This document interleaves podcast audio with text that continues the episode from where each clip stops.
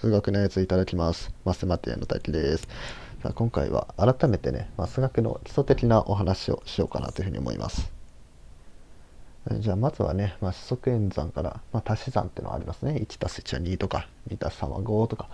あって、まあ、これは単純に足し算と。で、えー、とそれに対して、じゃあ2にいくつを足したら5になりますかっていうようなものの答えが、まあ、3になるんですけど、こういう計算のことを引き算というふうに言いますね。はい、で足し算を何回もする。例えば2たす2たす2たす2たす2たすっていうふうにやることを、まあ、掛け算って言うんですね。だから2たす2たす2っていうのを 2×3 で表すと。で、まあ、さっきの引き算みたいにねその掛け算何をかけたらそれになりますかっていうのが割り算になると、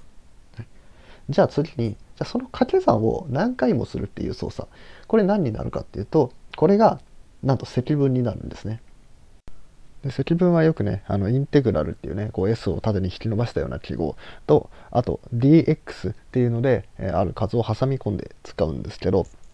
例えば、インテグラル2の d2 っていう風に書くと、これは2を2回書けてくださいって意味で4になります。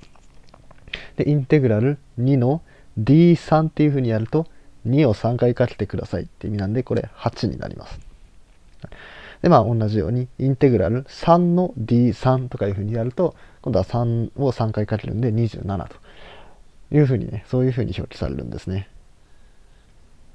はい、でよくねあの積分の反対のことをするのがな微分ですよっていう話もあるんですけど、まあ、これもねまさにそうですね。微分の方は何回書けたらその数になりますかっていうのが微分なんですね。例えば4を2で微分すると2になります。2を2回かけたら4になるわけなんで、ねで、8を2で微分すると3になると。2を3回かけたら8になるというんですね。で、他にも、例えば、27を3で微分すると3になるんですね。うんえー、3は3回かけたら27になると。うん、っていうことで、まあそういう関係になってる。で、微分っていうのはね、よくね、dydx っていうふうに書くんですね。でこの記号の意味は、x を何回かけたら y になりますかと。つまり x を何回積分したら y になりますかっていうのがこの dydx という意味なんですね。でこれねなんか分数みたいに書いてあるんですけどこれ実は分数じゃないと、まあ、そういうようなものになってます。はい、それでは次に面積の面積というか図形の話をしようと思います。図形っていうのはまあ基本的に面積の話をしていくんですけど、まあ、その面積の基本になるのが、まあ、三角形の面積なんですね。その、あの、辺が3つないとあの図形ができないんで、まあ、その三角形、その最小単位である三角形がやっぱ基本的なものになると。で、その三角形の面積を出す方法っていうのが、ユークリッドの誤助法っていうものがあるんですね。このユークリッドの誤助法っていうものを使って三角形の面積出すと。で、その三角形を元にして、四角形、五角形、六角形みたいな、その多角形、えっ、ー、と、辺で囲まれているようなもののえー、図形の面積っていうのは出すことができるんですね。うん、じゃあそういう多角形以外に、まあ、他にも基本的な図形として円っていうのがありますね。こう一つの点から同じ距離にある点の集合のことを円っていうんですけどじゃあこの円、まあ、直線で囲まれてるんで、まあ、三角形では面積求められないですね。じゃあどういうふうに出そうかっていうとここで出てくるのがドモルガンなんですよ。うん、ドモルガンの法則を使うことによってなんと、ね、直線の面積直線で囲まれたものの面積も出すことができるということなんですね。でまあこのドロモルガンの法則を理解するためには、まあ、やっぱりねその面積の基本はやっぱ三角形なんでその三角形のユークリッドの互除法をまあ利用して、うん、それをいろいろ応用することによってこのドモルガンの法則っていうものが出てくるというわけなんですね。で、これはね、まあ2次元の話だったんですけど、3次元にも同じようなね、3次元版のユークリッドの互除法とか、3次元版のドモルのドモルガンの法則みたいなのがあって、まあ、そいつらを学んでいくと体積もわかるようになると、うん、そういう構造になっています。はい。じゃあ図形の次に、えー、とじゃあ関数の話をしようかなと。うん、関数っていうのは、まあ、fx みたいな、えー、まあ、英語でね、ファンクションなんで、その頭文字って fx っていう書くんですけど、あれですあの外貨取引じゃないですよ。外貨取引じゃなくて FX は関数の話です。うん、でこれは、まあ、ある X を入れたら FX を出すような、そういうような、まあ、対応関係ですね。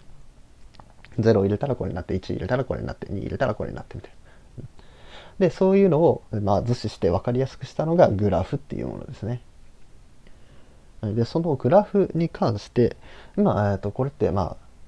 入力っていうのは0とか1とか2とかもあるんですけどもっと細かく分けてますね0から0.1に移って0.1から0.2に移ってみたいな風にどんどんどんどんちょっとずつも連続的に変わっていくものなんですね。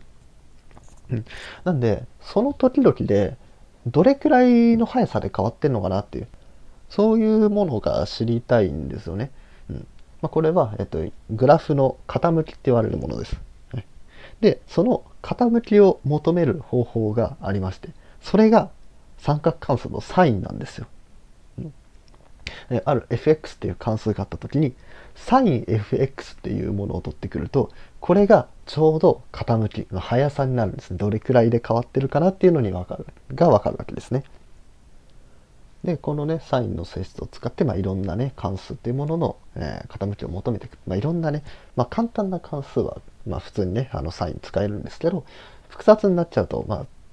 そのサインをね、ただ単に使うっていうことはできないんで、そういろんなものも、そのサインの性質で、えー、傾きを求めていくということをやっていくんですね。はい、で、えー、その上ね、えーまあ、サインの話をしていったら、今度はね、だんだんね、その関数まあ、グラフと X 軸で囲まれるこう面積が欲しくなってくるんですよね。で面積ねさっき、ま、ユークリッドのご情報みたいな話をしたんですけどまたそれとはちょっと違う方法で測らなきゃいけないと。うん、でじゃあその面積を出すために必要になってくるで面積を出す方法っていうのがコサインなんですよ。うん、コサイン fx ってやってやるとなんと fx の面積が出せると。うんどうくないですか？で、これもさっきのサインと同様、まあ簡単な関数だったら普通にコサイン取れるんですけど、複雑な関数になってくると、いろんなね、別の相談をしなきゃいけないと。で、このサインとコサインに関する有名な公式として、サインの2乗 fx 足すコサイン2乗 fx イコール1っていう、こういう関係式が成り立つよっていうのがあるんですね。え？タンジェント？な、な、なんですかそれ？tan? ああ、ななちょっとそれは分かんないですけどうんまあとりあえずね、えーと、関数はサインとコサイン、えー、速さがサインで面積がコサインって、まあ、この2つで、えー、成り立っているっていう分野ですね。はい、というわけで今回は、ま数学の基礎的な話をしていきました。えー、最後にね、え前回の、前回っていうか昨日と今日の、え出したラジオね、いいねしてくださった方紹介しようと思います。今日はちょっとい ろいろ投稿してたんで、多いですよ。えー、まるさん、歩く縄文人さん。この方は最近スタイフ始めたっぽいですね。で、マミーさん、ゆゆゆさん、えー、自然対数の定銀融さん、で、そう、大輔さん、委員長さん、ゴーさん、トラタービックスさん、上ちゃんさん、滝月さん、ありがとうございます。まあね、こう、ちょっと、昨日ね、あの、夕方に出した配信がね、あの、だいぶ難しい配信であんまり聞かれてなかったんですけど、まあ、なんか、それ以外の配信でね、めちゃめちゃ稼いでましたね。はい、というわけで今回は以上です。えー、面白いなって思ってもらえたらいいねとかフォローお願いします。それではごちそうさまでした。